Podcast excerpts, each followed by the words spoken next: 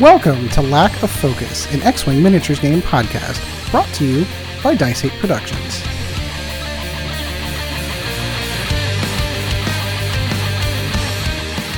Hello everyone, welcome once again to another episode of Lack of Focus, episode one oh three, Lack of Content. I am your host, Ed Horn, and alongside me today, my good friend, Mister Sean Dorsey. Sean, how's it going, my friend? Good, Ed. How you doing? I'm good. And, of course, our producer extraordinaire one, Mister Chris Sheriff. Chris, how's it going, my friend? Good, thanks, Ed. Good. So we don't have a ton to go over X-Wing related, so I think we're just going to kind of shoot the shit a little bit today, talk about the stuff we've been doing in gaming, and let this let the dice fall where they may and see what see what comes out of this one. So we're going to start off with what we've been doing in gaming. Sean, how's the arcade going?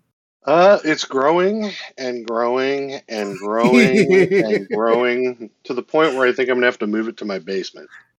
Basement? I thought we talked about, so we talked offline. I thought we were just going to build a shed in the back, in the backyard. No, that's that's Eric, down the road. That's down the road. Yeah. So I just, uh, I picked up an At Games pinball machine, which is a, it's virtual pinball, of course. Um, but it comes with one hundred five different decks.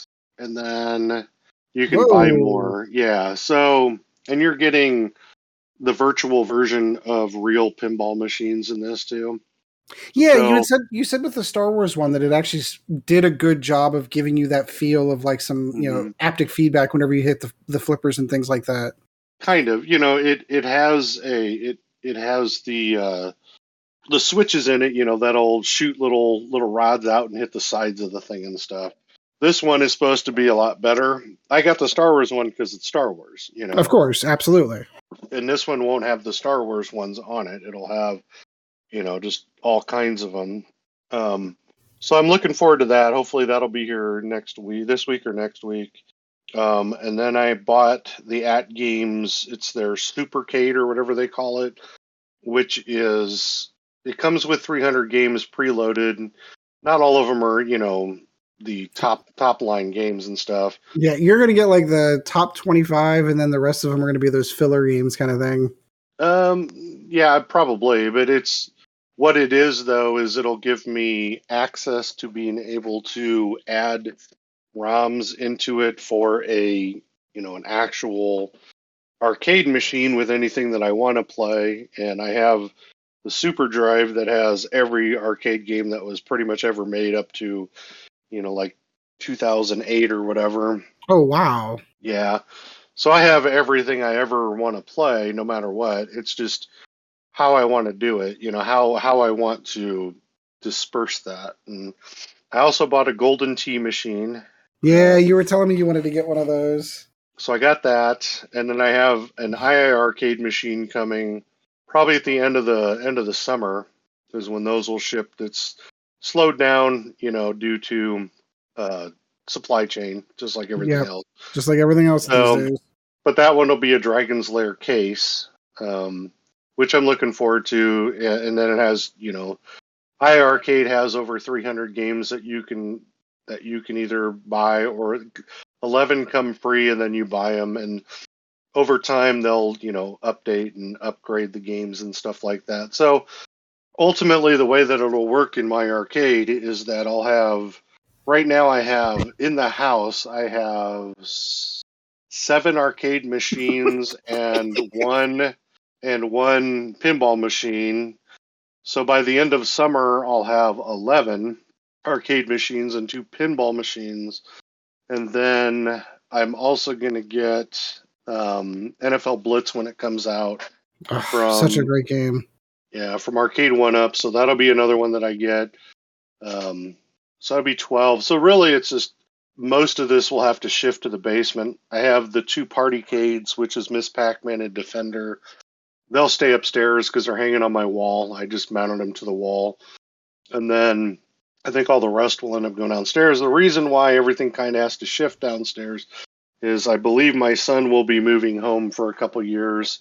Ooh. Um, So that'll that'll push things around, you know, from the way and and I really with my the the way that my brain works, you know, I I don't even though I work in an industry where I take measurements and have spatial needs, I can't figure out, you know, twenty-two inch arcade machines. So it's like the old, it's like the old plumber thing. Like if you're a plumber or you're a mechanic, like you work on someone else's cars, but your cars are crap and your plumbing yeah. doesn't work. You still want to do it when you get home.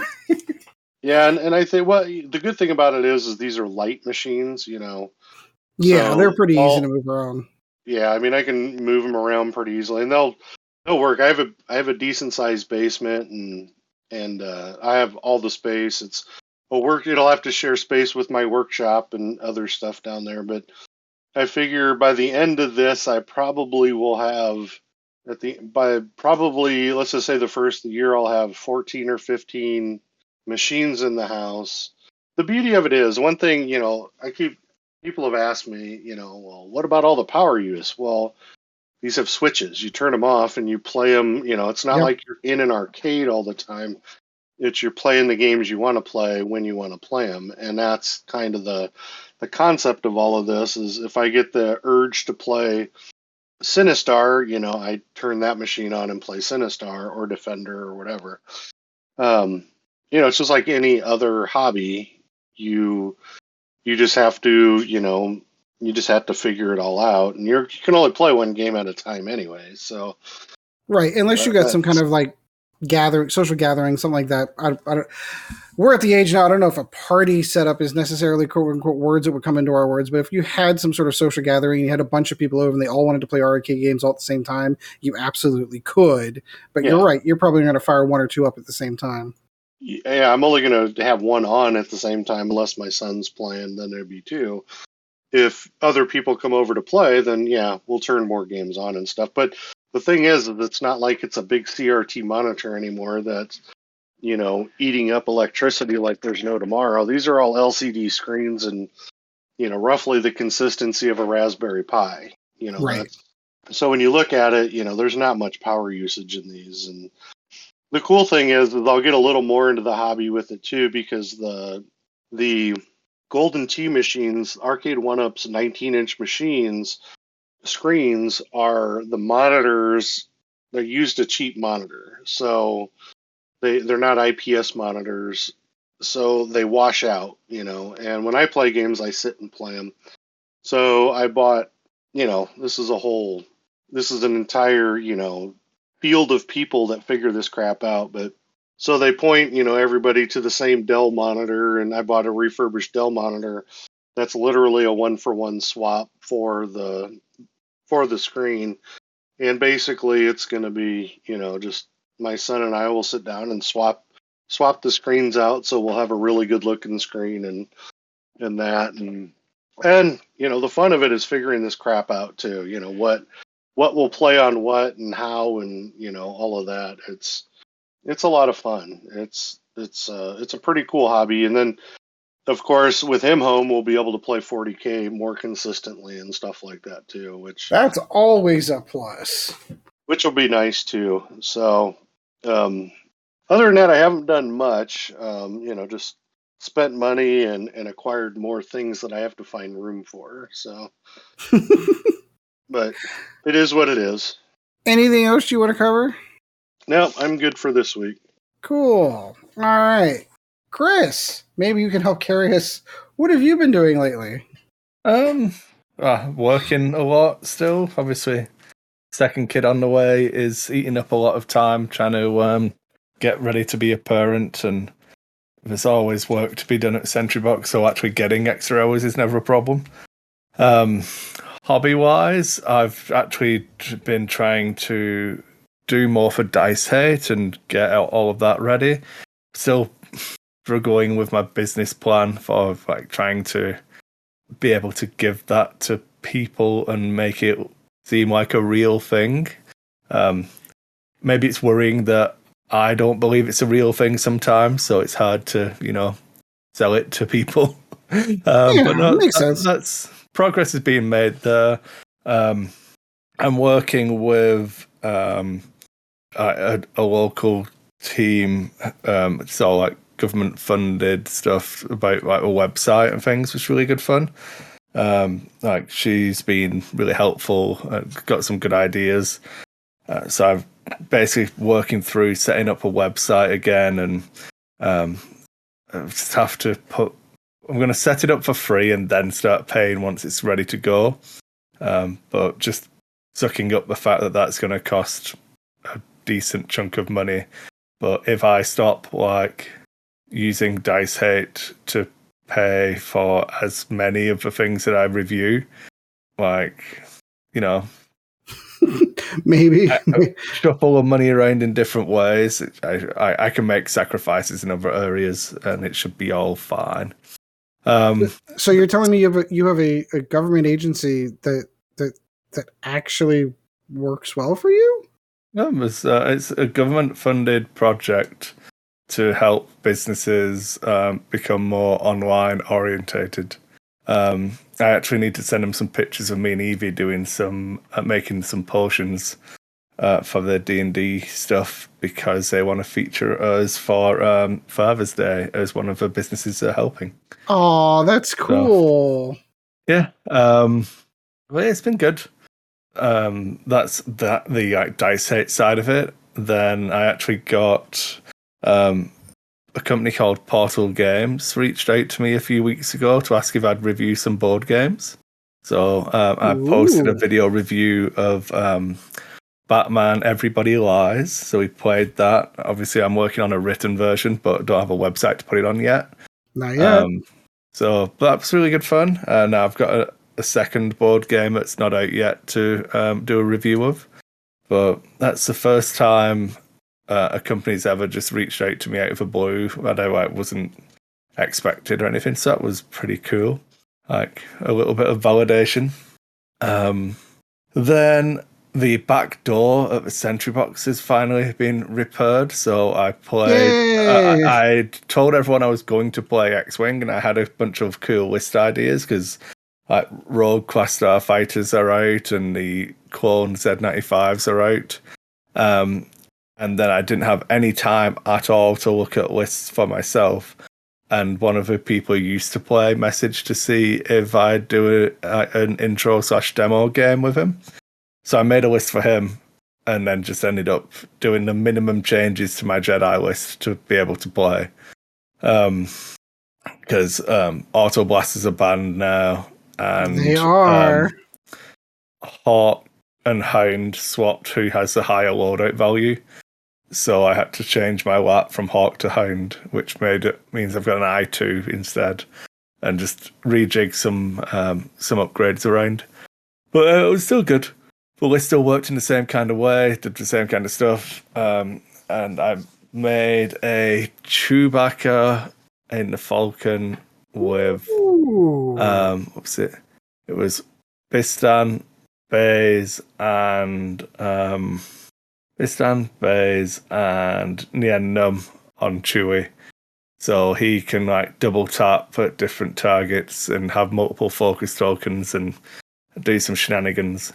And he wanted a B-wing, so that was difficult to kind of fit everything around. But he got ten Nunb. No, no. Nia, yeah, Nien Nunb was in was the crew for the Falcon, and ten Nunb was flying the B-wing. Got the brothers going. Yeah. Um, and then we did Fenn Rau as a an I, a nice I five outmaneuver X-wing, and um, rounded it out with uh, the A-wing. I kind of built a list on autopilot, so there was a couple of things in hindsight I would have done differently for a, an intro, like returning to a game. It, it, it's not really never played; it's just not played for like three or four years. So um, it, I added a couple of overly complex things. Like the, the Chewie gimmick was fine, because once you see it once, it's really simple to be like, okay, this is how it works. But the ten Nunb interactions and um, the way that vectorized cannons works on the A-wing was a little bit confusing, which you can attest to, Ed. Yep, I cannot. I was just thinking that because, like, I know exactly how that feels to be like, hey, I mean, again, don't get me wrong, we do the show as often as we do, but like getting the on the tabletop experience, it's been a while.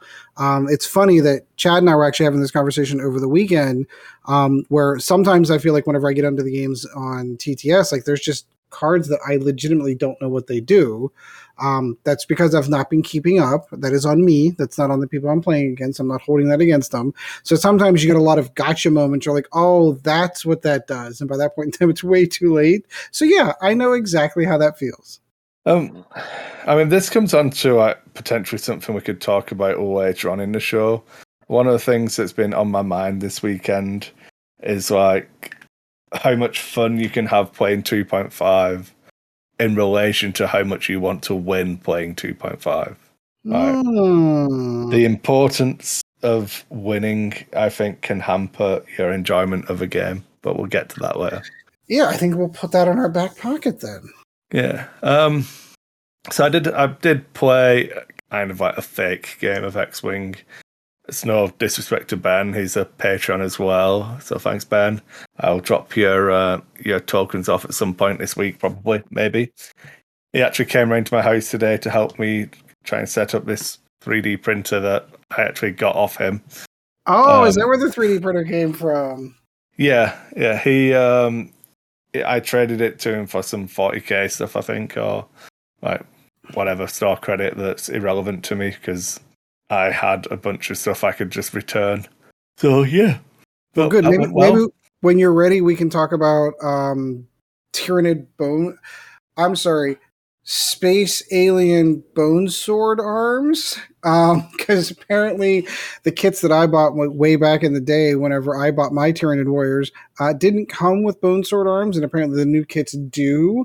And I need about eighteen to twenty bone sword arms, and I'm not willing to pay three bucks an arm for them. Well, I um, I have my first ever print running at the moment because um, the pen drive he had wasn't recognizing uh, the files, and my pen drives, I believe, they were actually in my my rucksack, which was in the back of a car, which Jill had taken to work. So I said, oh, don't worry about it, I'll be able to figure it out. Jill got home, so I went and got the bag, and they're not in there. So now I fuck, where, where the fuck have these gone? So I took a trip to Walmart, grabbed a U S B drive, and then, because I'm a fucking idiot, I didn't look into anything. I just grabbed a U S B drive. So I picked up like um, a thirty-two gig one for cheap. Yeah. But if it's over sixteen gig, you can't format it, format it as fat thirty-two. Correct. So then I ended up having to go in and create a partition on the drive so oh that I can God. make it. Because uh, I had to update the firmware on the printer, but the printer wouldn't recognize the thing, and then the files wouldn't. Oh, it was oh, just a, a giant chain of just pain in my ass. But well, so I, I don't know. It, it, will be, it will be failing to print as we speak. I don't know a ton about three D printers. Um, but I would think that they would be advanced enough to get past the fat thirty-two file system that they'd be on at least. So it was formatted as X thirty-two, and it yeah. initially worked until I tried to actually. So I had the um, the firmware on it, and it had all the files. Uh, I went to open it on the actual three D printer, and it made some noises and did things, and it's the instructions on the website, like turn it off after you've installed them, turn it back on, and it'll work. So I turned it back on, and everything seemed to work, but then it wouldn't recognize any files. Interesting. So then I, I formatted everything and tried to just reload them again, wouldn't recognize any files. So yeah, I ended up, I got it to work, obviously, but it was just a, more of a pain than it should have been. Well, aren't those, aren't those S T L files like pretty decent in size as far as like n- the amount of gigabytes they take up, or they're not, or are they not that big? Um, I can tell you. Let's have a I'm look. Just curious because like you, you would figure that somebody would have bumped into this before with like a larger print on a on their six file. megabytes for a file. Oh, that's not so bad. Okay, maybe so this that, is a, a C T B file. So yeah, I don't know, but yeah, I mean it's it's irrelevant. Like I got it working. I just ha- I don't know if the print will work or not because I'm sat here recording. So whatever. Oh, I'm not too stressed about it. Like, it, it it's a four-hour print for a single um, tank trap because like whatever. I don't I don't even have anything I need to print. I just want to teach myself how to use it. Yeah, no, of course, absolutely. But like I said, once you do, once you get around to that point where things are working, let me know, because Bone Sword Arms, I might, I, I'd be willing to find. We have a couple of guys at the store who um, have a couple of three D printers. One person, um, some this new guy at the store, um, had some non-Contemptor Dread, Contemptor Dreads that were printed out, but he had one of the filament ones, and I didn't like it. Like, no. Legitimately, the problems I have with the filament ones are like they they they look three D printed, and when I say they look three D printed, you can see the lines as they. Yeah, I, and I'm that's not a what fan I used of it. To have was uh, a filament printer, and that's what you've got, isn't it, Sean? I gave mine uh, away, but the oh, filament right. printers, you have to, you know, you have to work with them. You have to sand them. You have to actually prep them. Yep. Yeah. Yep. You know, if you want them to look good, you have to prep them. And yeah. Uh, oh, I did mine for terrain. That's all mine was for. Well, see, that's um, what I would love to do. That, yeah. If nothing else, that would be the sole purpose for wanting to get one, because I would love to do decent-sized ruins, like Gothic ruins and forty K terrain. Absolutely, yeah. Would be a good reason to do it. Uh, I don't have I don't have nefarious purposes. Like, I'm not going to be one of those guys and we're like, I'm going to print a whole Warhound Titan uh, on you know for eight dollars. That's not what I what not what I want it for. I want it for bits, like, for example, the situation I'm in where I've got uh, Tyranid Warriors that my kits didn't come with Bone Sword Arms. I'd like to just print arms as opposed to paying exuberant uh, third-party market prices for those. Or things like terrain, like cool-looking terrain to be able to build a couple of tables off it. Like, that would be the purposes I'd want for it. Yeah. And yours is resin, right, Chris? Yeah. A Mars two Pearl is what I've got. So it's a relatively small print area. I can't do like giant chunks of terrain on it, but it's just to get. If I enjoy it and it's not too much of a pain, because uh, I've got it set up in the garage. Um, that's not in, that's not necessarily true. You could print larger terrain. You just have to do it in small pieces and then assemble yeah, it after. I, that's what I mean. But I, there's potential I could uh, upgrade it, but whatever. I'm not overly worried because I don't have any plans for what I even want to print yet. It's just I had an opportunity to get one and I did. Yeah, yeah. I I'll, I know I'll find something. I was saying to Ben, he came round today, and I was like, well, I ordered off. Uh, well, I didn't order. I backed a Kickstarter that was a bunch of like Mordheim stuff, and like the difference in price for the all in for the S T L files and the all in for the models was like hundreds of like two hundred dollars more. Ooh.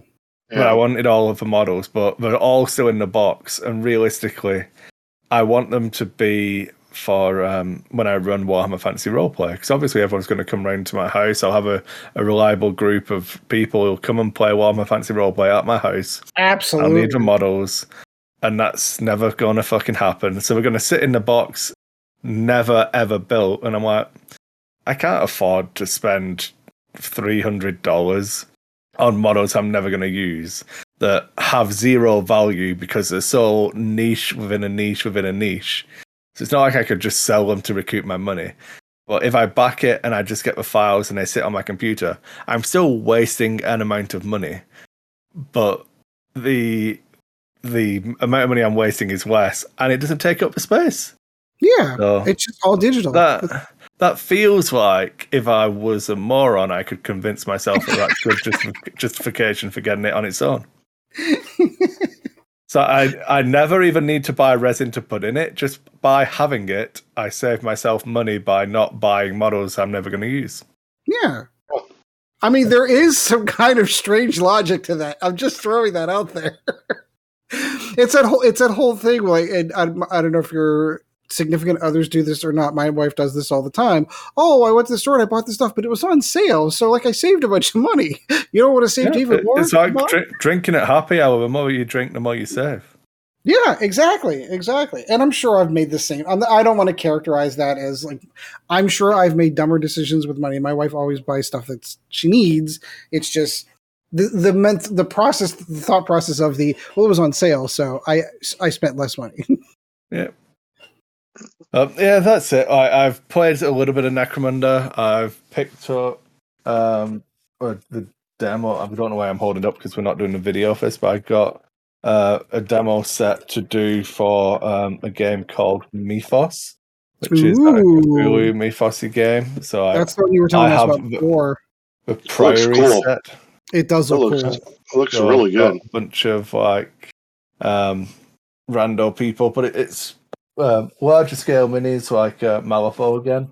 Um, I uh, obviously when Night Haunt Army book came, Battle Tome came out for Age of Sigmar, and that was the army I was slow time painting for the last three three ish years.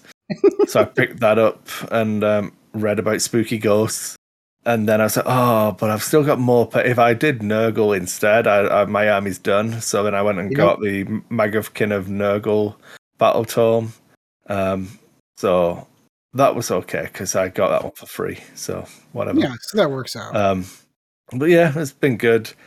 I've got a giant backlog of things to work on for different projects. Uh, the um, the painting room is done again, so Finish I've had that. to move everything around. So on on today, because we're not going to be recording because we recorded three days ago, uh, I'll be paint doing a painting stream today. Oh yeah, oh so another week without a painting stream.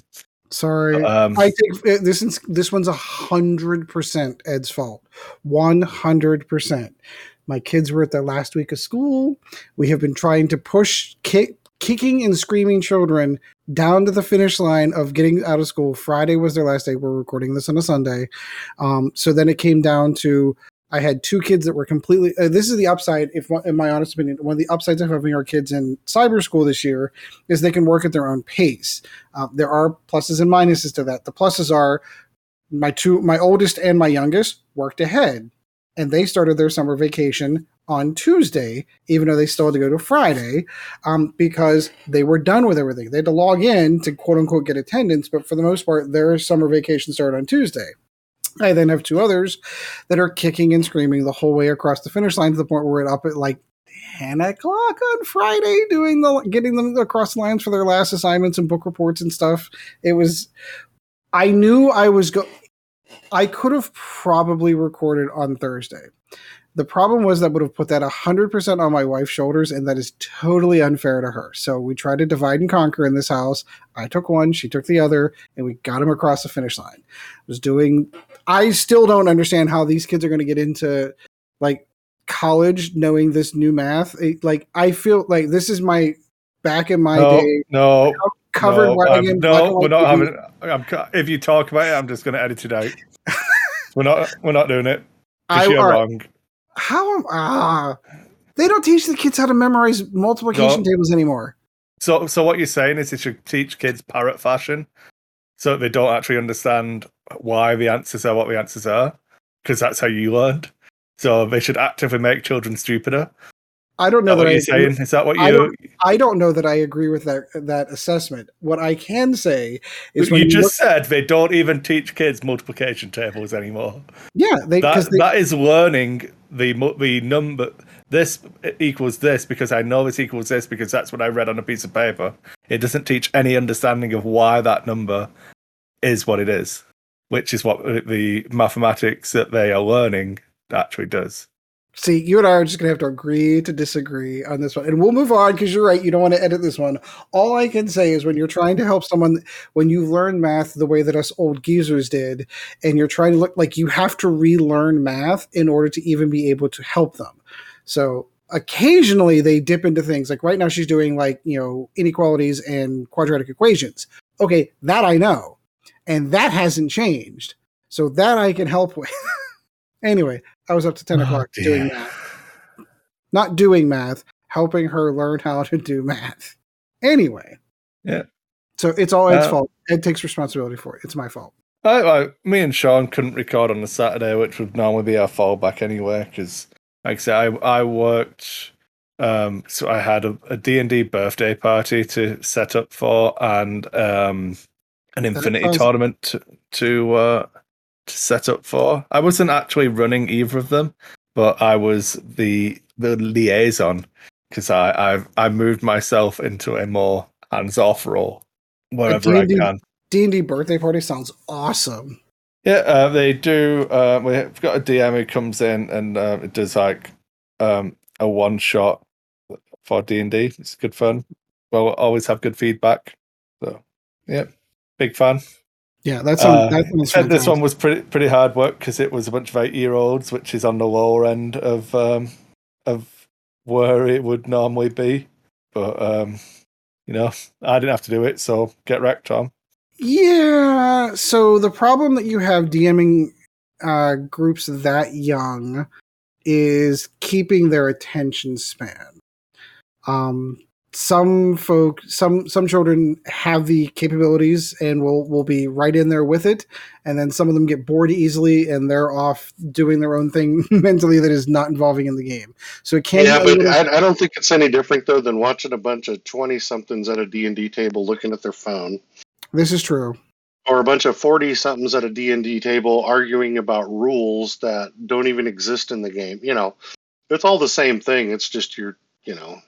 At eight years old, you're not really comprehending D and D. You're comprehending bits and pieces, you know. That's and, fair. And, that's and, that's and fair. Simple things. I've got it on the shelf behind the pile of board games that, again, no one can actually see. But um, I picked up uh, No Thank You, Evil for it to be a game I'm going to play with Evie. Um, probably, well, once I have time, we can actually sit down with nothing else. Uh, can I can I recommend a game for you? And I want to get the name correct because Delilah, my youngest, just picked this game up when we were at the game store. We had an absolute blast. It's called Kitty Paw. It is a dexterity game. Basically, you have to you get cards and you have to try to recreate what's on the card with these little tokens. It's a hoot. It absolutely is a ton of fun. There are some cutesy rules, like whenever you're done, you have to put your hands up and go meow. You know, because uh, so, No Thank You, Evil is actually um, a role-playing game for, like, four-year-olds. Ooh. It's an R P G where you just, like, you're just telling, you're telling a fairy tale and they get to decide what they want to do. And then you just assign a dice roll to how hard it would be kind of thing. And it's just a D six. That's cool. Um, and they have, like, really ch- trimmed down rules, but then you get to be... like a thing if you're like a four a four or five year old, but if you're like seven or eight, you get to be like a thing who's a, and then you could have a something who's a thing that does it. So like you have um it's what's a good example? So it would be like I'm a a princess, or then I'm a fairy princess, and then I'm a fairy princess who's good at shooting. So you add in like skills yeah. and careers the, and different yeah, the, things to like um, it builds classes. On it, yeah. yeah. It build, builds but on you, it, which is cool. Yeah, you can in, like you can have all of those intermingled, so you could play with like the full family kind of thing. Um, super easy and like very low maintenance to run, and like it says it's like forty minutes to an hour to like ninety minutes would be a long session kind of thing, mm. but. Just That's as a way to to so, uh, start playing role playing games. So um, my daughter the, can never leave the house, so she'll uh, always be able to play D and D with me. Always, always, always. So one of the other games that got recommended us that we passed on and we ended up with Kitty Paw was uh, a game called Animal Adventures. Uh, that is basically it seems very similar. It is a a. a intended for children like six to eight years old, um, but all your characters are animals. So, for example, you've got the Bull Mastiff Fighter. Or Just the uh, Steamforged games. The Steamforged um, game, yeah. Compatible, um, I don't, yeah. Yeah, but yeah, like the, the, the minis are really sharp. Like I, like yeah. I, if she'd have been yeah. more interested, I may have fought a little bit harder. Like, oh yeah, that sounds like it'd be a cool. They have um, like Cats and Catacombs as a setting. Ca- exactly. Um, There's uh, a dog, a more dog-themed one, um, but yeah, it's an entire Dungeon, like, Dungeons and Doggies. I'm yeah. looking, at, I'm looking at the website right now. Yeah, um, I've been working a bit closer with Steamforged games. I've got two of their Epic Encounters boxes that I brought back from Gamma that need to go on the painting stream. Um, I picked, I have. Um, don't, again, I don't know why I'm looking for it to show you because we're not doing video. It's habit now. But they did um, a one-shot for Free R P G Day, which I've got a couple of, which I was going to do a giveaway for at some point.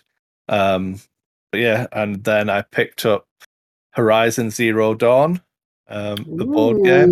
Oh, the board I've, game. Okay. I've not. Well, so I I picked up the board game because we hadn't stocked it in the store, so I did a big order, and um, for my opening the account, we were getting a seventy-five percent discount. So I picked up a copy of Horizon Zero Dawn for myself because, you know, seventy-five percent off. Yeah, why wouldn't why wouldn't you? Absolutely. Uh, but, but then I was like, I did this last time with Dark Souls when I played that. When I like, I hadn't played Dark, like the video game, so I haven't opened the box yet. But I did go and find a cheap copy of Horizon Zero Dawn, the P S four game. So I've played like an hour of that maybe. Um, so that's been pretty neat, running around shooting arrows at robot dinosaur things. Yeah, Gabe's waiting. At some point in time, we're going to. I'm going to be forced into a situation where I need to get a get a P S five at some point in time. I think he's waiting for the P S five version of it because I guess it looks better and performs better. Oh, on the so, P S five. Yeah. Um, so this is Zero Dawn. This is the old one. I know the oh, New Horizons. I well, think is out I, now. Yeah, in I that saw case, it in Walmart today. Yeah, yeah. So yeah, she's the main character is still a little girl at the start of that one, which I assume if it's the same storyline character, which I don't know, might not be spoilers. I um, don't, I genuinely didn't play the game. I don't know. I think it is the same character, but again, that is yeah. completely, completely, I guess. Yeah. Um, but yeah, that, so that's been me. That's uh, waffling on for a while about um, not X-Wing, but I did make a, a Rebel list and tweaked my Republic list. Ooh. Uh, Well, if I'm yep. going to get the X-Wing stuff out of the way, I'll get that out of the way. I have been tweaking with and toying with two list ideas for Imperial and Rebels, but I want to get some Battlefield experience for it, and I just haven't had the opportunity. It's been a weird couple of weeks for me. Um, I've not been able to make it to the game store two weeks in a row due to circumstances beyond my control. Um, the week before, um, I think my wife was still out of town whenever she went to go visit her place of work for her yearly once-a-week visit to, to the on-site. And then this past Tuesday, we were still doing homework, which basically killed any shot that I had of going to gaming. So I've actually haven't got a chance to sit down and get any dice on table or miniatures across the boards. However, I have been doing some assembly and I've been doing some painting. Uh, I did get that combat patrol for my birthday of the Sisters of Battle. And since I'm not a complete heretic, um, for those who don't know, I recognize that this is going to be mostly X, and so some of this might fall on deaf ears for, for some of you, but when building the Rhino chassis tank, it has been this way for decades. They model that particular tank with an interior. If one is so inclined, you can paint that interior because they do design one door in the back of the Rhino to be able to be opened. You don't have to glue it, and you can look inside and see that. A vast, vast majority of the people that I know just glue that door shut and don't think another thing of it. So there's an interior to that tank that you're never going to see, and so why bother painting it? But because I'm not a heretic, because all the ones I wanted, I insisted on painting the interior. So if I'm going, so I've got all the other models in the Combat Patrol assembled. They are assembled, primed. I even did a zenithal highlight over all of them before I start painting them. I'm going to give that technique a try for the first time. Uh, I did post pictures of this in our Discord too, I, where I painted the interior of the tank and then finished assembling it, because it's the only way you can do it is to paint it before you assemble it. If you try getting a paintbrush in there after it's assembled, God help you. Like, it's just never going to happen. But I'm trying to do this with the most exquisite amount of detail. I'm trying to use all the skills I have learned over the years to make, because it is Sisters of Battle, they tend to have more ornate, more decorative everything. Their units are more decorative. Their tanks are more decorative. They've got a tank with an organ on the back and like candles and stuff. So like you genuinely have to like, so I'm trying to make this the most detailed, best work that I can. I'm not a hundred percent satisfied with how it turned out, because God help me if I could, something about base, G W base um, paints, the base coat paints are, I, I still can't seem to find the right formula for getting those thinned down correctly. I don't know what it is. I got that uh, Uther gray, and I was trying to do the white, you know, uh, Inquisitor eye with the wings on the shoulder pad of the the tank fighter, the the the woman in charge in charge of the the Stormbolter, and I just touched it with a paint. It is just, bleh, it just, and I, I thin my paints.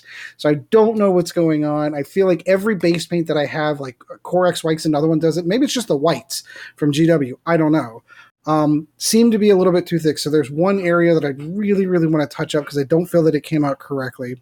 But beyond that, it's done. It's it, I've got the whole thing assembled and painted. And as a reward to myself, I went out whenever we bought Kitty Paw, actually. I went there for the sole reason of getting more Morven Vol. She is the Supreme Commander of the, the uh, Adeptus Sororitas. And I, as a reward to myself for painting that, I got to put her together, and she's sitting primed. I still need to do the Xenohothel hi- uh, highlight over her, but it's sitting there. But that means everything that I have in that combat patrol has been assembled, primed, and Xenohothel highlighted, and ready to go for, for applying paints. The other thing that I had trouble with, God help me if I can figure out why. Uh, Chris, I had actually, like, I threw up a red flag for Chris because I'm like, why? I have two stores within a reasonable driving distance um, that sell G W paints directly off the shelf. Like, they have them in the store. And I have two colors that I'm looking for. It's this Galvalbrecht uh, red and Corax black. These are supposed to be base regular colors. They're on the G W site for regular. But both of my stores did not have them on hmm. the shelf. Couldn't find them. And I'm like, wait, so Games Workshop has a tendency to change their formulas and change their color names every couple of years. So I kept thinking, so I'm not. So what I'm, do you? What, which ones were you looking for? I spoiler alert, I did end up finding them, um, but it's uh, Galvorax Red, which is kind of like a wine, like it's almost like a, mm-hmm. a between like a red and a purple. It's supposed right. to be for the underside of the cloaks of Our Marty Lady, um, Sisters of Battle. And the other is a Corvus Black, and it's not actually black. It's just a dark, dark gray. Okay.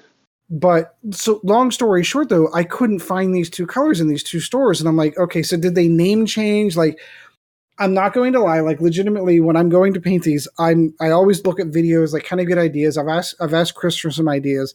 One of the favorite pe- my favorite people, my favorite artist, um, is Duncan Rhodes. Uh, and for those whose name that doesn't ring a bell to, uh, Duncan Rhodes used to work for Games Workshop. So whenever Games Workshop had a new model, new paint line or something out, they have some of their best painters go and do these quick little five, ten, twenty minute videos and put them up on YouTube. And Duncan Rhodes was highly, highly featured in those videos because he's a very good, very skilled um, painter. And he, he explains it in a method that I actually like it. He's actually kind of gone off on his own and has Duncan Rhodes Studio. Check that out on YouTube if you're really interested. Free plug for him. Um, but he has a whole line of painting Our Martyred Lady uh, Sisters of Battle. So I'm w- looking at his video going, okay, here's all the paints I need. And I get to these two colors. And I'm like, well, did they get rotated out? Did they come up? So long story short, how it turns out is apparently they add more colors to the palette, and unless the store is keeping up with them, they don't get them reordered. Right. So these these two colors must have been two new newer colors from the point in time that they filmed this video, and both stores that I have have never expanded their their shelves to include those colors. So I had to go yeah. to eBay. I had to go to oh. eBay to get them. It looks like, and Chris might be able to help with this, but it looks like when Citadel does their colors and then their new stuff every year, they give you like an expansion hanger thing to hang on the rack that you have. So it's like another one that you're hanging on. And if a store doesn't order it, then they're behind the curve. And of course, then if it's at that time when nobody has paint, which happens a lot around here where... Yep. They just, even the Warhammer store runs out of paint to where, or he'll have one, two, maybe three cans that he has to, you know, fester out as, you know, you, you can only buy one at a time, you know, during those times. Yep. It, it can be a pain in the ass finding paint, that's for sure. Now, I have a ton of paint, and I really don't have any paint on models, so I can't really speak to that. But I will say I do have a bunch that are primed. I just don't have the rest of the paint. Although... What's cool, and I will say this, and I don't mean to j- jump on your short story. No, no, no. Long was uh, was the uh, magazines I'm getting. Oh yeah, the war. Uh, oh, yeah. What's, I can't remember the title off the top of my head. It's I'm drawing a blank. Yeah. Anyway, I'm getting the magazine. I have it on my. You guys have should have access to it on my Google Drive, but. The magazines that I'm getting are cool because they actually give you pretty good details on how to paint basic stuff. Yeah, that's one of the you things know. that, like, uh, White Dwarf. Had, White, yeah, that's what it is. Imperium magazine. But White Dwarf magazine used to be fantastic just for that. Like, the painting articles alone were fantastic. They did. God, this has to be twenty years ago now, Chris. You're, I'm, prob- I'm definitely dating myself with this. At one point in time, Games Workshop did a compilation of all of their um, hobby and painting uh, articles, and they did it in one big book.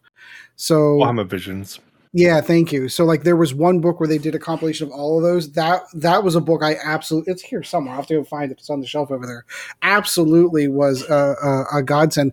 In the times before YouTube, where, okay, you see the guys doing this, you see the colors, they tell you to do it, but they don't show you anything about technique. That was, those magazines back in those days were godsends for those. Mm-hmm. But yeah. in any, and in any case, so I finally got the two... The, two, the, the, the problem, of course, is... They're the first two colors I need to put on the damn models of the Sisters of Battle. I need to paint the underside of the cloaks and then Mephiston red on the back of the cloaks, and then I need to paint Corvus black for the armor. So two of the three colors that I needed to paint my Sisters of Battle, I didn't have access to. So at least I got to put enough time into the Rhino to make it look the way that I wanted it to. I like the way overall how it turned out. I might yank that lady off and do a new... Uh, do her again if I come up with maybe finding a better white that goes through there. But in any case, it's one model painted, one model done. More to go. I've got a lot to go, but I, I my plan for the next couple of weeks is going to be painting Sisters of Battle. So I'm applying paint to models. That's a good thing. That's happening. I get to face one of my biggest fears. One of the reasons I was really afraid of this army in the first place, which is faces. I don't know if I'm going to try eyeballs. I've seen people just, you know, oh, their eyes are all closed. Just don't. I um, one of if my painting setup works, I can finally do a tutorial on how I paint eyes. I was wa- I was watching this other YouTube. She, uh, I, I feel like my hands aren't steady enough, and I like I have good I have good Kolinsky brushes, uh, sable brushes. They keep a sharp point. It's not the brush's fault. It's my fault. I know it's me trying to just get dot that little pupil on the eye kind of thing. And I'm gonna end with a like a whole bunch of you don't dot you. you. No, you do a cross. The horizontal cross is white. The vertical line of the cross is black. All right, now I you need a paint, visual. You paint that, that, that makes across the sense. Eye in white, yeah. And you oh, paint down the eye in black, I and see. Then you tidy up the flesh. I see what you're saying. Because I've never you, heard you, that so before. Look at a picture. Pull up any picture of one of one of your kids on your phone right now, and look at it, and look at their eyes. The iris of the eye is touching the upper eyelid and the lower eyelid. You, unless you're like, like really stu- I'm doing like crazy eyes at the camera that no one else can see now, but like your eyes do like don't you don't have whites yeah. around it, so why would you dot? Because you'd only dot if you were trying to do a circle, but it shouldn't be a circle because it's chopped off because of your eyelids. That is real. Oh, I'm gonna have to give that but, a shot. I, I'm I'm starting with Seraphim, so like, well, maybe not Seraphim. I think I might just start with my regular sisters. But, but that's um, why people who are learning to paint models and do faces very early on, everyone looks really surprised because they're like, they all look like someone like someone popped a balloon right next to them. Again, audio description: Chris leans, jumps back in his chair with a fearful look, eyes wide. So and it was, are, and it was a very fearful look, people. It was because I'm a professional. I, I could right, so be wait, an wait. actor, Sean. You know. So, so right. Now I've got a question. So if you're doing irises, so I assume you're, if you're doing the cross, the the horizontal part of the cross is the white, correct? Yep. Yep. Where does the color in the eye come in? Where does the don't iris? Do, you no, just do you it don't. black. You just do it black. No ah. point in doing color in an eye. Where, especially that small. Yeah, like yeah. if you're worried about dotting the eyes, you're not ready to do irises. Yeah. Okay. Like, what? Like that's... you know when you're ready to try and do irises. All right, all right. That's that's that's extraordinarily helpful because here's the one thing that I am genuinely afraid of. Because if nothing else, and I'll have to see if I can find examples of it. Um, one thing that will ruin, and I do mean absolutely ruin, um, a model is everything else can look fantastic and good. And they've got, like, as Chris is trying to explain, explain those super surprise eyes, and they're like cross eyes. Oh, the crazy eyes. Yeah. Fun it, times, you know? That, that, that will ruin a model, like, without a doubt. So I'm, I'm going to have to give it, a, give it a shot. The other thing that I wanted to do, um, is... If I get time this week, I'll make an Instagram short or something just showing Here we how to do it, the eye. I don't have any faces that need eyes painting on them at, right at this second, though, so I have to do some quick um, quick heads or something. So I'm going to put that in podcast crap. Like, this is what... Oh, come on. Control V. There you go. This is what I'm afraid of, Sean. Uh, maybe Chris can put this up later or put drop it in.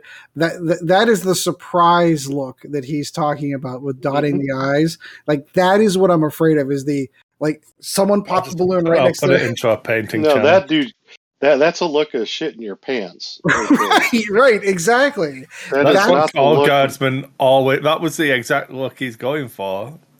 Right. Well, maybe you might be right. He might be going for He's that. Look. Playing against Tyranids. You might be right. He might be going for that look. he, he's playing against Tyranids, and someone's wrote Jones on the back of a base of a guy stood next to him. There's an old school reference that no one's get. Joke for one. Do you even get that Tyranid reference? Ed? No, I, that must be before my time. Uh, the second edition codex, I believe it was, had a rule for Tyranids called Jones is Acting Strangely.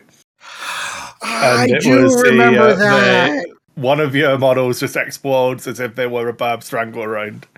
I do remember that. I didn't. So I didn't play in that edition. That and that I. Well, all right. So I have the second edition uh, Tyranid codex only because I have every codex that has ever been printed for them because it's one of my favorite armies, and I. collect those. So like I found one for like five dollars at a garage sale or something like that. And I, I picked it up because, ooh, like just cause I didn't have it. It was really good condition. Yep. Jones is acting strangely. It's, it's a fun reel. He'll like it. I'm going to have to go back and read it. I have to go back and read it. But yeah, so like in typical Ed fashion though. So like I've got, it was, I had an interesting encounter. So when I'm going through and trying to find these, trying to find these paints, I stop up at the game store. A new player has showed up to the game store, which is fantastic. I love that. I love seeing new, I guess he's just recently moved into the area and he's like, oh yeah, no, no, I'm looking to pick up a game. Are you here to play today? I'm like, no, no, I'm just picking up paints. I'm, you know, I, I'll, I'll be back. I'll be by next week to see you and we'll, we'll get a game together. And he's looking for more of a competitive game. I'm like, okay, yeah, sure. I, I can go that one. And I'm sitting there talking out loud going, oh, well, you know, Tyranids are kind of the hot thing right now. And, you know, you know this is going to be our first game. I want to try to make it more friendly. So I'll, I'll bring my Necrons. And he's like, okay, that's great. Then I walk away from there. And I talked to the, the, one of my other friends, and he's like, yeah, th- you're not going to have fun with that game at all. Uh, the, one of the guys I'm playing Crusade with, I'm like, well, wh- wh- what do you mean? He's like, yeah, there's no fun to be had in playing again. He's like, that is a smash face, win at all cost. I, he's like, you are not going to have fun with that game in any way, shape, or form. And I'm like, aw. Like, my logical thought process was, okay, Tyranids right now are at the top of the meta. And, and like, by far, that book is uh, super strong. And then here I am stepping away from that, which is, I, I should be kicking myself because they'll be bad again and they'll be really bad for years. It's almost like Ed, I'd published an article, like, on the Sentrybox's blog maybe two weeks ago now, talking about when it's okay to say no to a game. Hmm. So you should look that article up and have a read. Maybe, maybe. Find out why when it's okay to say no. Nah, nah, I'm good. So there's two there's two schools of thought on that one, and maybe we can kind of the first school. Sure, I can absolutely see that. Like if I am in a very, very different place now, hobby wise, there is a part of me in my past that would have been bring it on. Like I'm playing, I'm I'm meta chasing, I'm making sure that my my I'm keeping up with everything that's going on in the game. I would love to take on that list and and crush it into the ground and like, but that's not where I am in my life right now. Do you know what I mean? Like I'm having more fun with I'm currently building an army that is a suboptimal Sisters of Battle army, not because the army's good, but because I like the lore of the Armored, uh, the the Order of Our Martyred Lady. They are not by any stretch the the most opportune army, the most, the best army. They did win a G T not too long ago, but like I, I'm building it for the fluff. Like I, that's the whole reason why I wanted Sisters in the first place, is because I love the fluff behind that particular army. I'm playing the fluffy army for me, and I'm just in a different place right now. The side, the, the, so yeah, I could see that being an argument of going, well, maybe I turn that game down because I'm not going to have any fun in that game. The second side to that, though, is it's a new player walking in the door. You want more people in the game.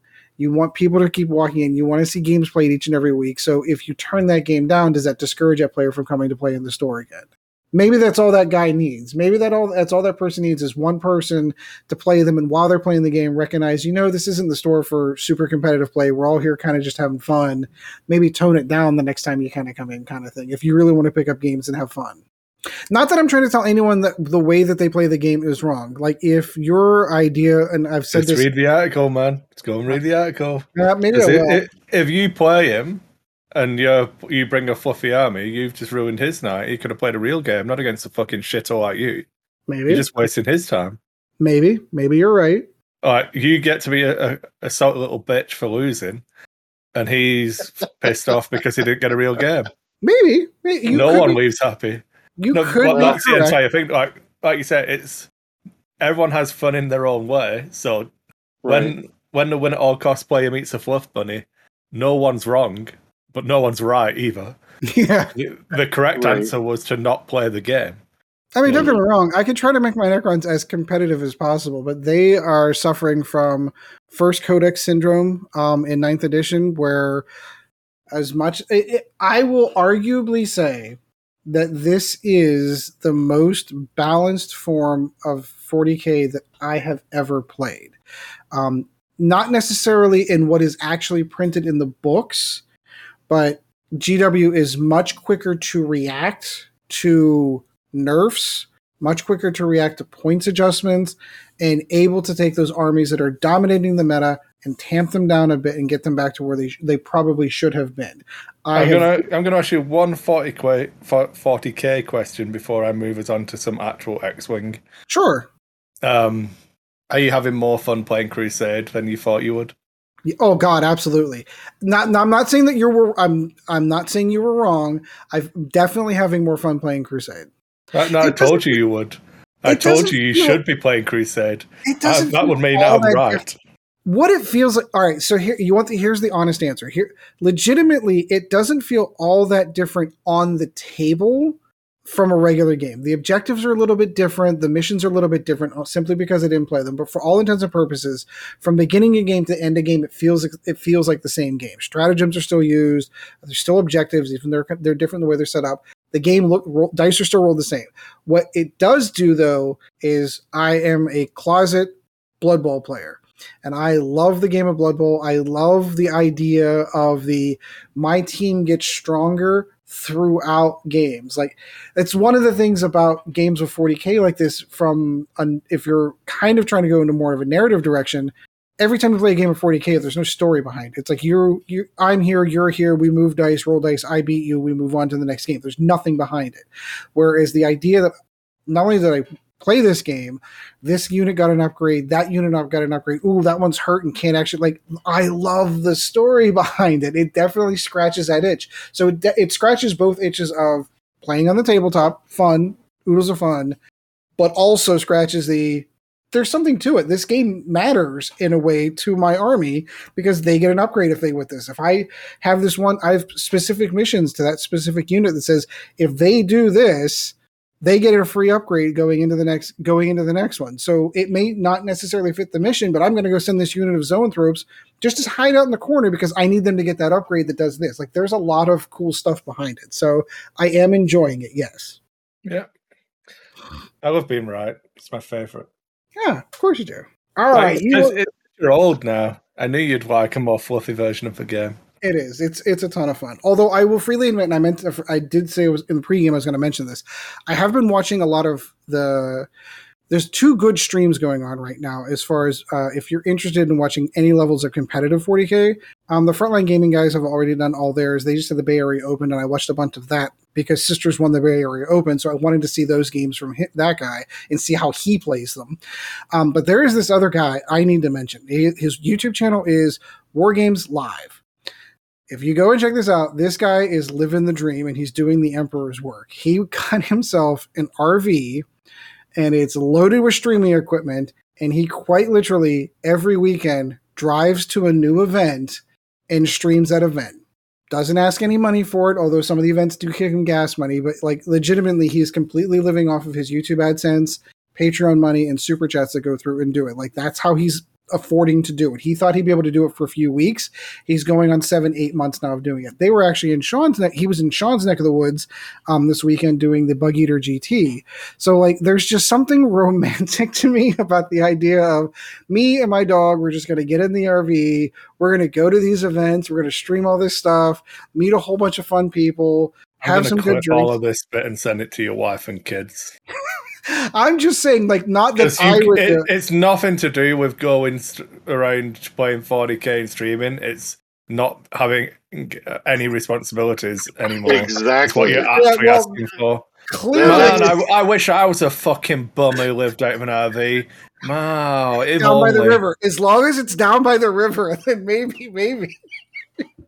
I'm just saying, I couldn't fucking do loser. It. I appreciate that. Not you. The, the, the, the, imagine... Even fucking Dion's got a, a fucking family, man. He does. You know, this is why forty K's subpar and X-Wing is always where it's at.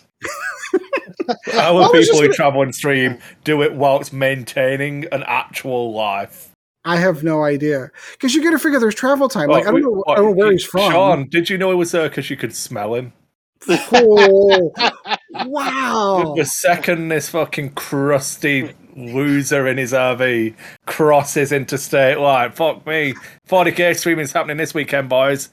I was trying to be nice. Like I look. Don't listen to don't listen to Chris. If you ever get, get, get your ears on this, don't listen to Chris. He's wrong. If you're doing what you enjoy and this is you living your best life, enjoy it. Have fun. I'm just appreciating that he does it, and I think he does a good job at it. Like he's got some badass cameras, robotic cameras that do like all the little three. Like he can twist and turn them and zoom them in really high. He's got this little one yeah, that does a battlefield. That's why you one. Can't afford Shoujo. Oh my god! You're so mean. You're so mean. I'm never going to click on his content. I give zero. For, I mean, it can come at me. I don't care because, like, at the end of this recording, I'm going to go upstairs, check on my daughter, make sure my wife's okay, take her dogs for a walk. You know, like, I might be a shit streamer, but the rest of my life's looking pretty okay. All right. So on that note, by all means, please transition us into X-Wing. No. I uh, I heard that um, it might be a movie meta. Ooh, I did yeah. hear something about this. So, like, Rebel lists, which are like Luke and Wedge. Imperial lists, which are like TIE Swarms or Vader. Mm-hmm. Like, just having named people makes an all games suddenly feel, feel like they're like thematic. It's mm. like, oh, are we in a movie meta or are generics just shit? Like, maybe both of those things can be true, and it doesn't really matter how good generics are, does it? Because you feel like the point, if you want to fly a TIE Swarm, fucking hell, they all have names now. I think. Well, I, correct. Um, Isn't, I mean, so I don't need generics. Right. Well, if I want to run an efficient squad, it's allowed to have a name, and like, I said to you today, uh, the, the X-Wing game I played, I just swapped my lap for the one that had the biggest loadout so I could take the upgrades I wanted. I didn't even read Hound's ability because yeah. I didn't have time. I didn't care what the ability was. Well, I didn't I we, care we what Hawk's ability was. Like yeah. we, hit, we hit on this one before. Like in the early, early days, there weren't enough... Before they started dipping into the E U for ships and pilots, there just simply weren't enough named pilots to be able to pull that off. So, like, even with the TIE fighters, like, they had, what, four or five TIE fighters that were named TIE fighter pilots, Howrunner being one of them. Um, but the rest of them had to be generics. They just didn't have enough pilots to be able to fill those well, roles. It's not even that. It's like, if you go through now, like the list that won the U K G T, like the Worlds qualifier, um, was Tyson. I'm not, I can't remember the upgrades. I'm doing this very much off the top of my head. So Ed can maybe fact check me if you ended up finding anything about it. But I believe it was Hellrunner, Iden, Um, Scourge, then it was two I S B jingoists, Wampa, uh, and I'll be missing one, so probably Delmico, I would guess, was the other one. Or, or Gideon, depending on if you want offense or defense. And that would be with seven TIE Swarm. But like, you've got named pilots left over. I'm like, yeah, you, your two I S B jingoists are, um, like, are they generics? Are they named? It doesn't matter, they're limited, you know, but... And just, why wouldn't you run all of that? Why, why would you want to run Black Squadrons over those?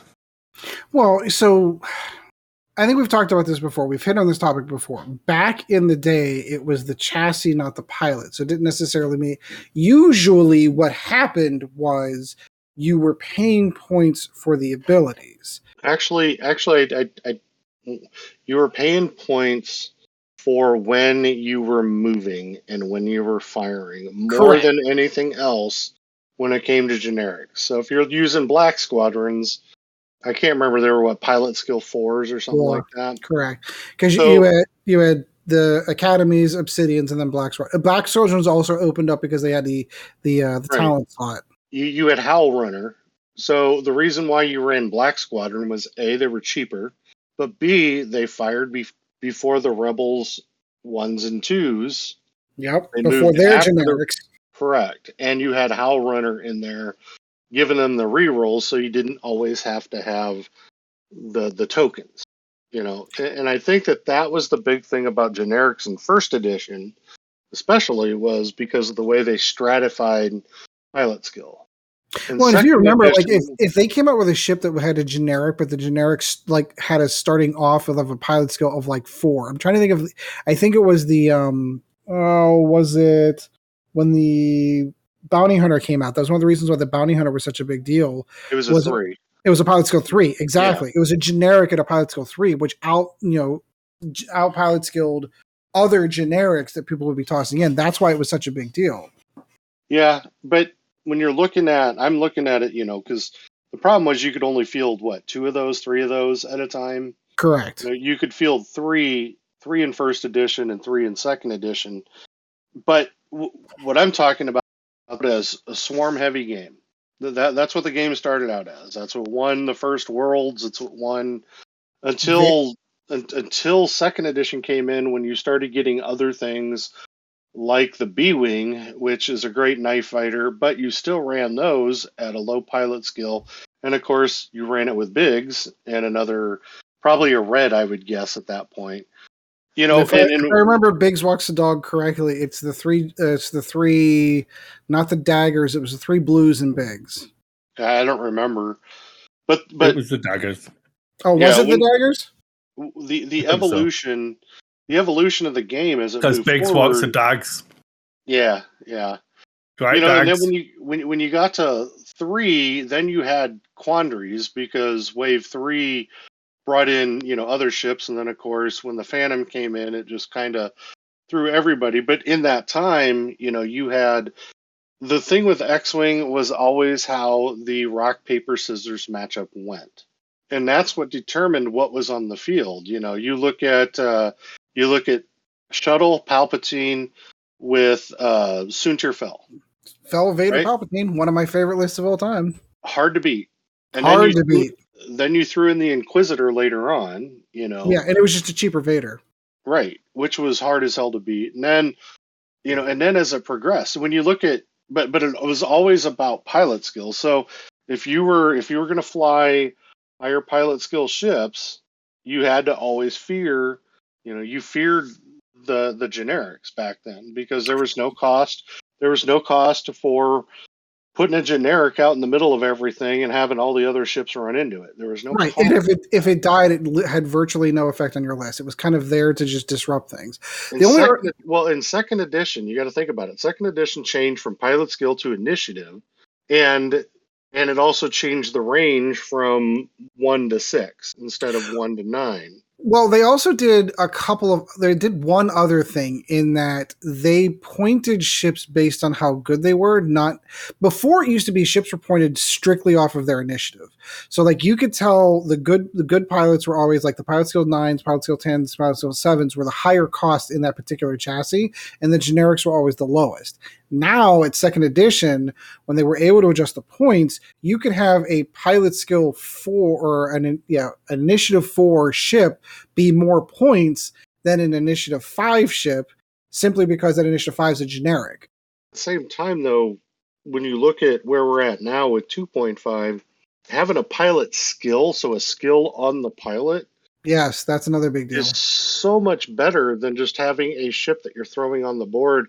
That's probably going to get knocked off the board because of the fact that it's not that good of a ship in comparison to the other ones. Now, of course, not all Not all pilot abilities are great or good, but, but it's it's it's literally it's still cheaper. Something. It's little literally cheaper than doing the generics. And the other side to that are the loadouts. The fact that the, the it's interesting how they balance that out is that the named pilots have higher loadout values than the generics do.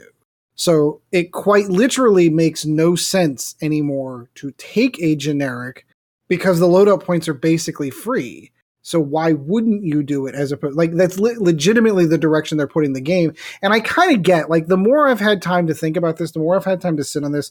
Chris's argument was originally something along the lines: nobody wants to play with generic pilots. Like there's no fun. It's not narrative. It's not fun to sit down and play with no name pilot A and no name pilot B. You want to play with Vader. You want to play with Luke. You want to play with Biggs.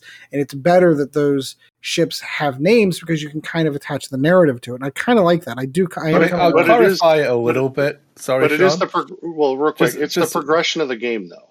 Oh yeah, absolutely. This is the progression of the game. Yeah. So what I wanted to say though is like there are people who want to fly generics. Like if I could still fly eight F Os, I would. If I could I'd still fly, fly the eight initiative one F Os, I would. Right, and I, I enjoy it. That statement is. People who don't play X-Wing don't get into X-Wing to play eight Epsilon. Uh, yeah, yeah no, I, I, and I get that. Yeah, I, you're right. That's yeah. correct. No, no they're, one they're jumps into the game. Either. Yeah. What I can say, though, is if nothing else, it tells you the healthy state of the game. One of the things that always, always, always bothered me from Wave four on in X-Wing that always bothered me was the cool characters that you wanted to play from Star Wars, the Luke Skywalkers, your Darth Vaders, your Biggs, characters like that that you knew from the movies. Because of the way that the game was designed and how it was released from first, you know, wave one up to up to wave four, ten, I forget how how high it went up before first edition came to an end. Those ships became obsolete, like to the point like it was ridiculous to even field one because there was something out there that was more points efficient, had more abilities, had more had more upgrades that were there they were capable of taking. And because of the limitations of the game, the way they were doing it before, they were limited to what was printed on the card. You couldn't even take certain upgrades with them because they didn't exist whenever that th- those cards were originally designed. So it always was a weird, feels bad kind of moment that, yeah, you want to play Luke Skywalker, but Luke Skywalker is no good. The X, the, the T sixty-five well, chassis was no good. I do think, him. though, I think after Wave three, X-Wing was developed in reverse, where they were trying to put things in Wave four that would always help Wave three or Wave two or Wave one. To bring power because the power creep was so bad every wave that came out. Mm-hmm. That well, that's where you started getting some of those correction box sets. Like you get like your your Rebel Aces that fix the point values on um, A-wings, for example, that allowed them to drop the missiles and dro- lower the points, kind of thing. That's where you got fixed cards that came out to, to help. A horrible, horrible way to design a game. Yep. You and I, we said that at the time, and we say I still agree with it now. That you could tell that if you're correcting the points for that, there should have been t- talk about an addition change at that point. Well, and you know, it's almost like you're retconning the game. Every exactly. wave that came out, you have to retcon the game so that it can keep up with the newest wave. The only wave that really wasn't a prime driver wave was wave five, because you got the decimator and you got the Y T twenty-four hundred. Correct. You know, and then after that, when you put Scum in, Scum was already ahead of the ahead of the rest as far as power and ability. Yeah, and but it, it wasn't art- it wasn't for ships, but it was for power and ability. Now, their problem is is they were so limited in the beginning. Well, and, and the, the, the, I, the argument for making uh, Scum more powerful whenever they first came out was, of course, was that you needed to make them more powerful to make people want to play them. The downside to that is it skewed the power level, and it just made the game at that juncture. It's it, it was a constant power creep. Every right. new wave and had something that was bigger, stronger. Where you, saw the to- where you saw the toilet seats come out, you saw the better yep. wings come out. Yep. You saw all the things that were problematic from wave four on. Really start to hit ahead at that point. And, you know, that's when I my interest in everything with the game started to change, because I couldn't run the ships that I wanted to run in tournaments and be competitive. I wanted to run X-wings, Y-wings, and B-wings, and you just yeah. really couldn't do it, you know? Then you put Geary out there with that whole slew of shit that oh, came God. with those. And then the bomb fest, you know.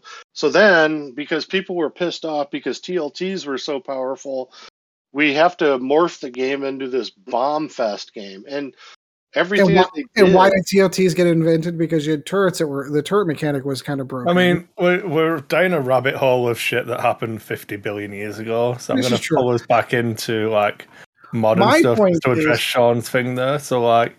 Current Rebel list, Sean. I'm just going to grab a couple because I've managed to find a Google document. So we've got like uh, Wedge, Garvin, Jake Farrell, Bodhi Rourke. So U-Wing and A-Wing, two X-Wings. Let's find another random Rebel list. Um, Luke, Wedge, Fenn Rau in the Sheafapede, and Dutch Vander in the Y-Wing. Okay. Um, Wedge, Luke, f- Ezra in the TIE Fighter, Cassian in the U-Wing. Yep. I love that. Um, I love it. Wedge, Luke, Fane, and then Ezra and the uh, TIE Fighter. But you're seeing you're uh, seeing a commonality in that, though. You're seeing yeah. Luke and Wedge because I mean, they're they are the best exercise. They should. But play. It's not like. Can you imagine being upset that you turn up to an you see like an event and there's a bunch of Luke and Wedge on the table? Can no, you imagine? Not at all. But, how fucked does do we have to be as a community that that's a bad thing? They the, so the people that are making those complaints didn't walk into events toward the tail end of Wave One, whenever you had a whole bunch of ships on that. If you were a, a casual Star Wars fan and you walked up to a game of X-Wing at that point in time and looked at the ships on the board, go, I don't know any of these. These are from Star well, Wars. A big problem with that though was because they crapped out the the packs that allowed everybody to play everything in two point oh. You know, yeah, which was a horrible the conversion kits, which was a horrible idea. So I, I, I, I know why they did it, and the more and more I, I agree one hundred percent so, with Chris. This was a bad idea.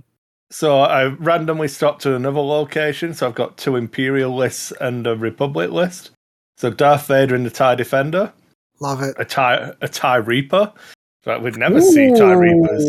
Obviously, A M G have errated the Reaper to be a may for its ailerons, so Correct. it's no longer like a a sh- it doesn't feel as shit to fly anymore. And right. then a three-time mini swarm with Iden Versio and two Jingoists. I love it. Um, then we have the Republic squads: Anakin in an Ada Two, Hawk, Contra- Contrail, Quick, and then Kickback. So. A Torrent, two V-Wings, a L A T, an Anakin. Right, that uh, you know, a mix of clones and a super Jedi. That feels cool. Like, yeah, I want to see Anakin supported by a bunch of clones with a L A T. Like the L A T being on the table was a cool model. Right. I think you um, can t- you can tell the health of a meta by the variety. And if you're seeing a variety of ships and a variety of builds, that's a good thing. Uh, one of the conversations we had in the Discord. Oh, an ongoing one for last week or so was about which Vader do you pick? The other uh, Empire list I've randomly stopped on is Vader in the TIE Advanced. I, and I love so that. That ship is one Defender list, one uh, Advanced list. That so, was one, uh, that was one of the first ships that got completely obsoleted um, from Wave One. That always felt bad to me. The fact that Vader wasn't a more predominant because he had a bad dial, and again, early design phase for that dial, he was stuck with that dial forever, stuck with his wait, abilities forever. He had a, no. It's the fact that he shot two shots. He had two offensive dice.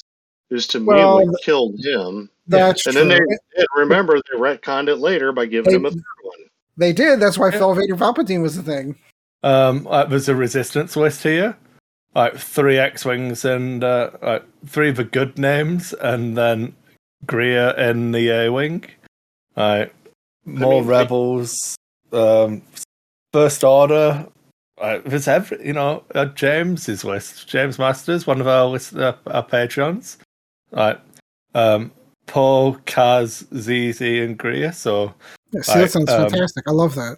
Yeah, a resistance salad kind of thing. Like, there's so much. Like, there's a Y T layer in the Y T thirteen hundred.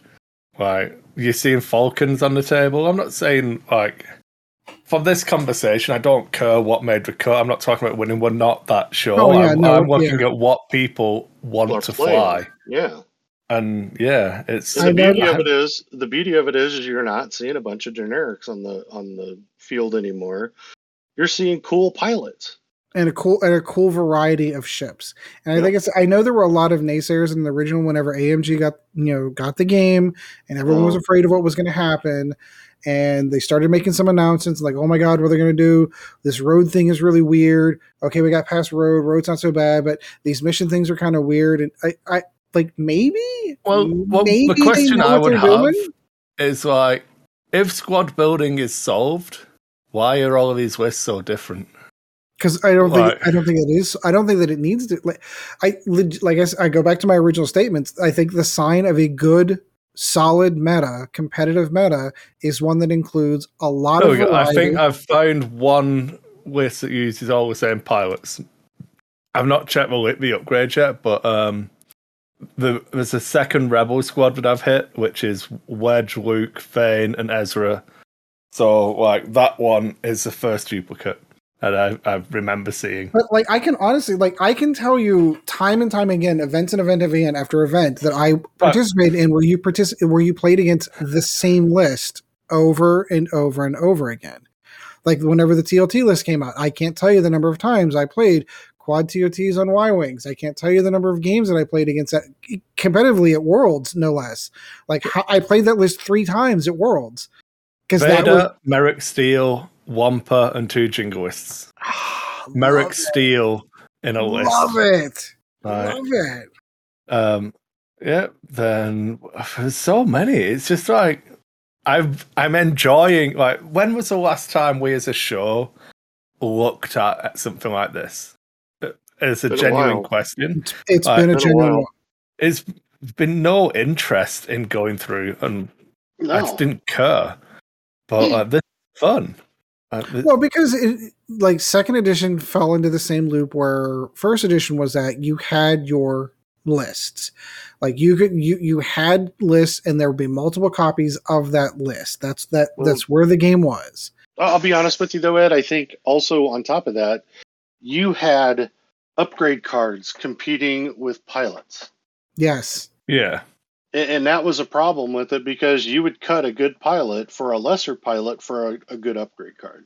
Correct. Rather than the other way around, most of the time you were cutting stuff because of upgrade cards because you couldn't fit oh, enough spam into that thing, you know, to make it so that it was exa- you know, that, that it was literally, you know, Uh, min maxed to the maximum in that list. Yep.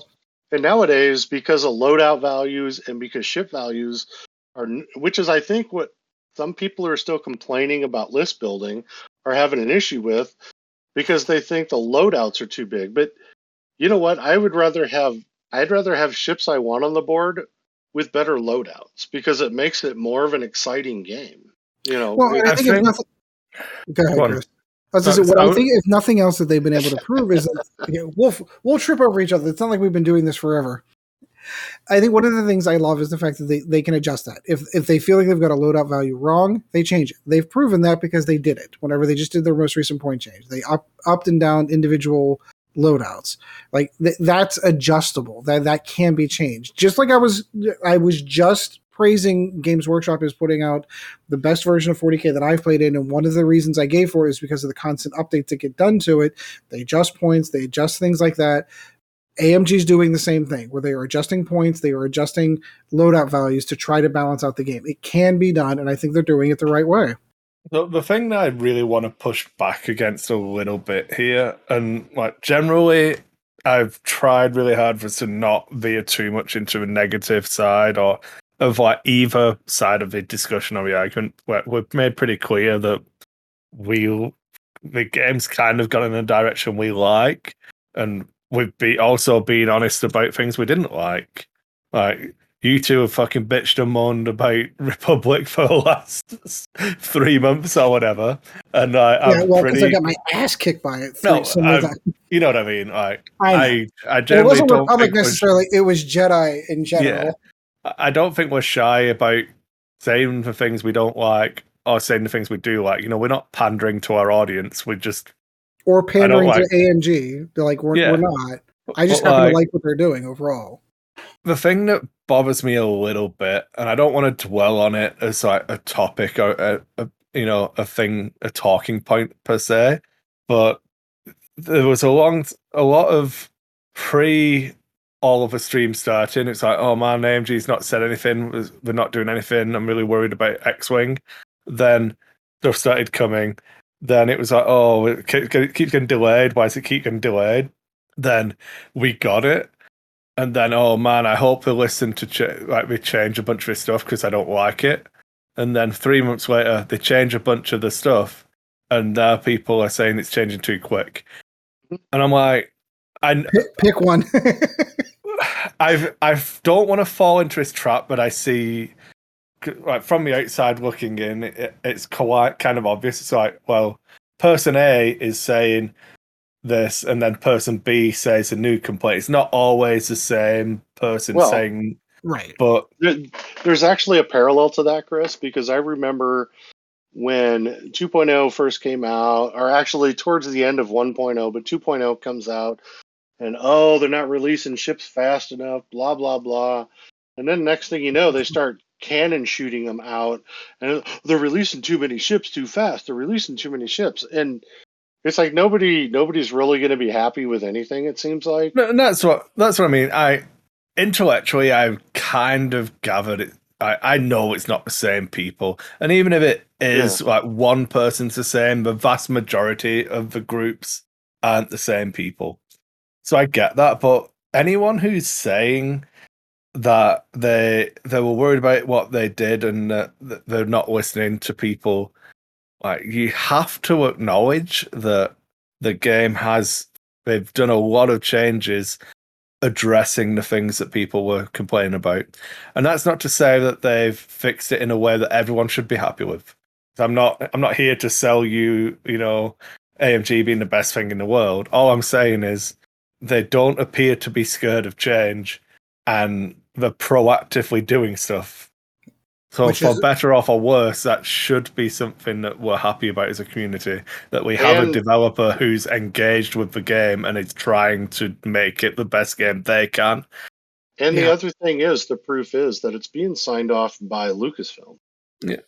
You know, so Disney's given the okay to make all these changes. So what does that tell me? It tells me that, well, everybody who's in the development side seems to be on board.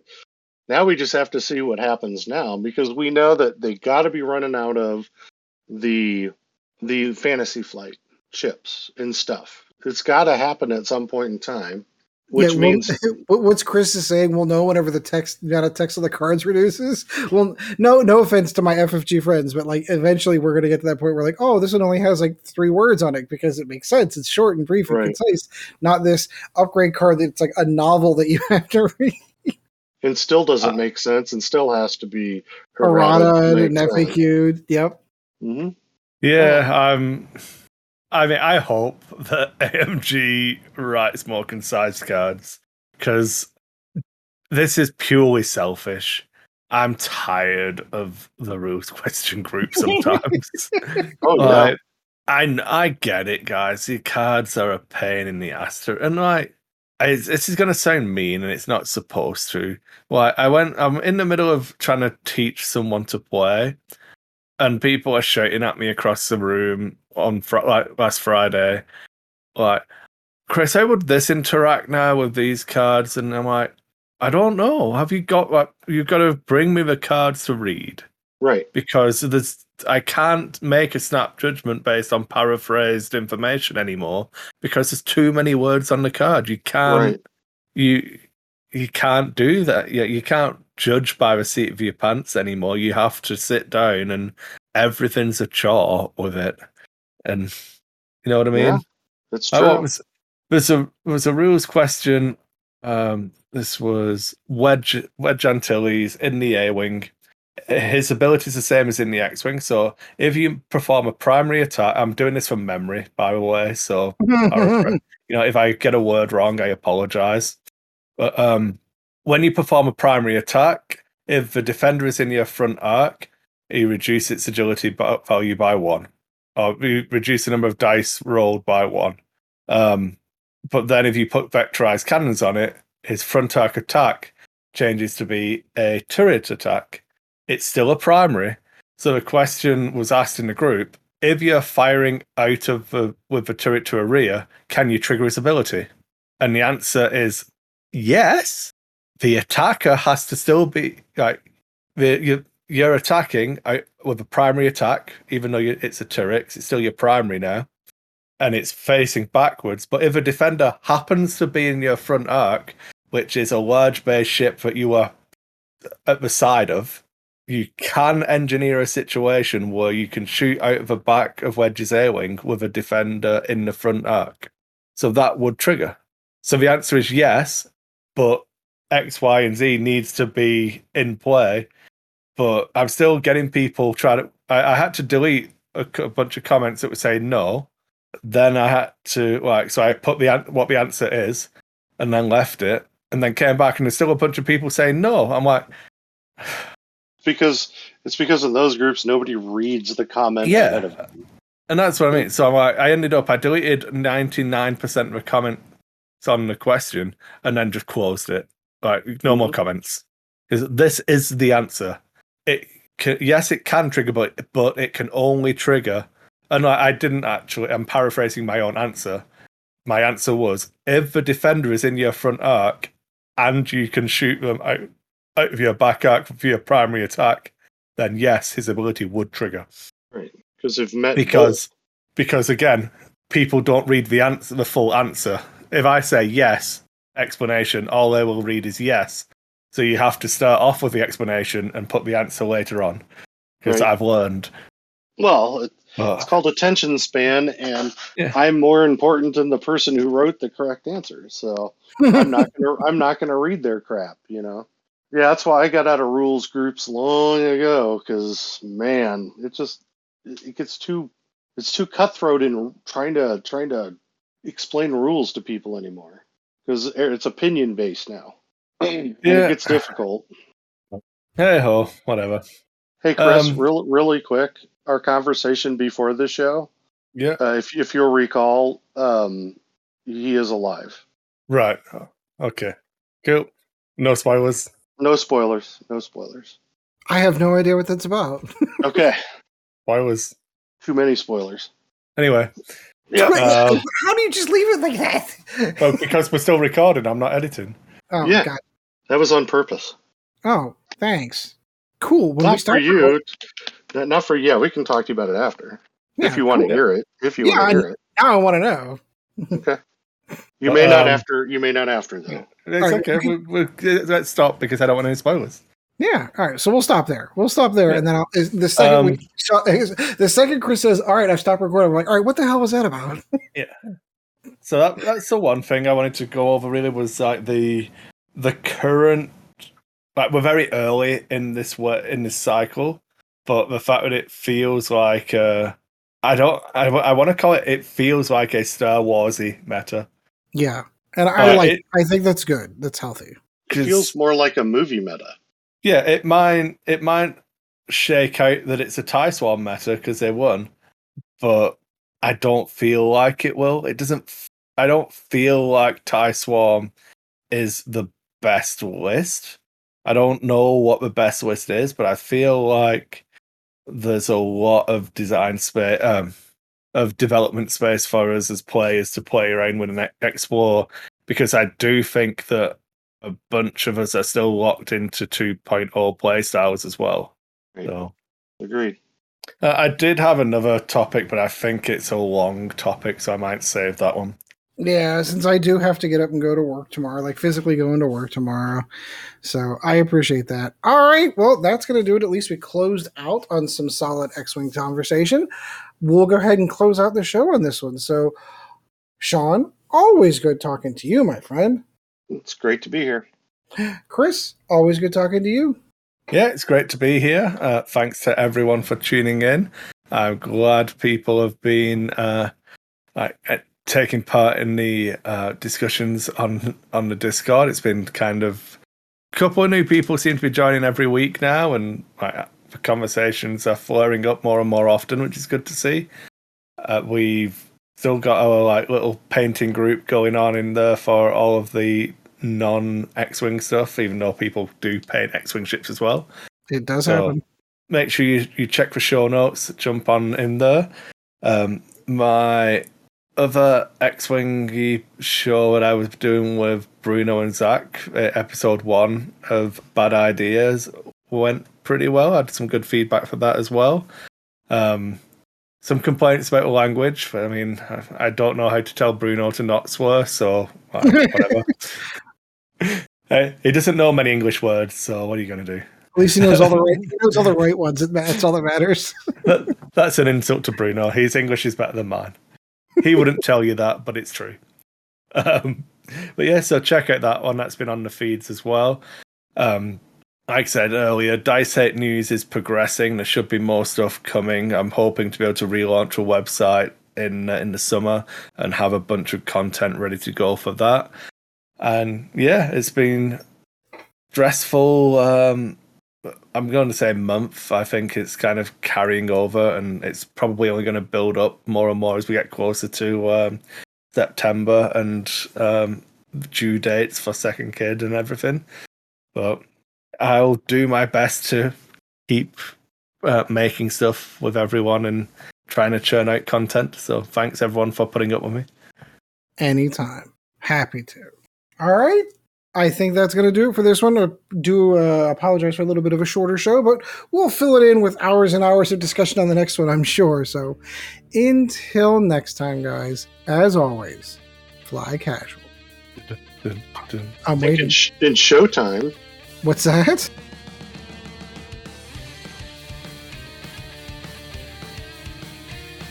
Thank you once again for joining the Lack of Focus X-Wing podcast. Check out Dice Hate Productions for all the latest episodes, and we'll be looking forward to seeing you again next episode.